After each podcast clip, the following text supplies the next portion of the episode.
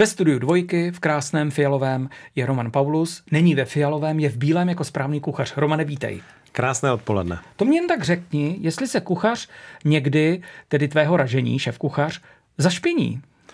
No, tak eh, to by si se divil, Míro. Opravdu ano. A tak samozřejmě je to jaksi průvodní jev toho, že vaříme omáčky nebo polévky, ano. mixujeme, klepeme maso, tak za ten celý den samozřejmě kuchař může být špinavý.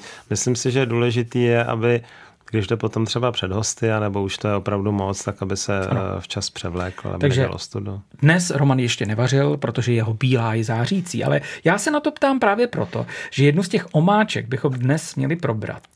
A to je rajská. Dokonce nevím, jestli si ten název tam stvrdil ty, tady je napsáno česká rajská. Existuje takový pojem česká Určitě, rajská? to je ode mě. A to je zrovna jedna z těch omáček, která hodně špiní. Ano. Tady. ano, protože se buď pasíruje nebo mixuje častěji tedy asi pasíruje. Přijde mi to jako velice zajímavé téma, protože my se u nás eh, bavíme třeba o těch omáčkách velice často, například o svíčkové, možná nejpopulárnější omáčka, asi se shodneme. Asi ano. Samozřejmě eh, koprovka, křenovka, rajská taky velice často. Ta chuť té naší rajské omáčky s trochou té skořice a na té zelenině tak je diametrálně odlišná od té italské, kterou známe na česneku s bazalkou, s olivovým olejem.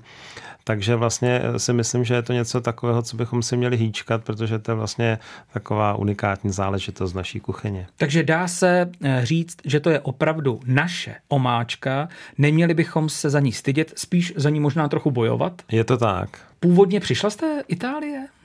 Vůbec nápad dělat z rajčat omáčku? To by bylo potřeba se podívat do historie, ale vlastně správně tedy děláme poctivý základ z kořenové zeleniny, z cibule, to koření, které vlastně dáváme, je divoké koření a trochu té skořice.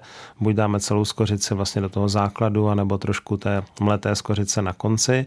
A je vlastně taková sladkokyselá, protože přidáváme i cukr do toho základu, ta kyselost je vlastně spíš z těch rajčat. Když se řekne sladkokyselá omáčka, tak tě možná napadne spíš čínské bistro. Ano. No a přitom v té naší kuchyni se ta vyváženost té sladké, té kyselé a sladké chuti velice často objevuje a ta právě naše rajčatová omáčka rajská je toho velkým důkazem. Tak ještě, než se dnes rozloučíme, asi hovězí? Bez zesporu určitě hovězí, ano. A pozor, knedlíky nebo kolínka nebo něco jiného? Já musím říct, že já mám hrozně rád knedlíky a protože mám rád, tak si k té rajské dám ty kolínka.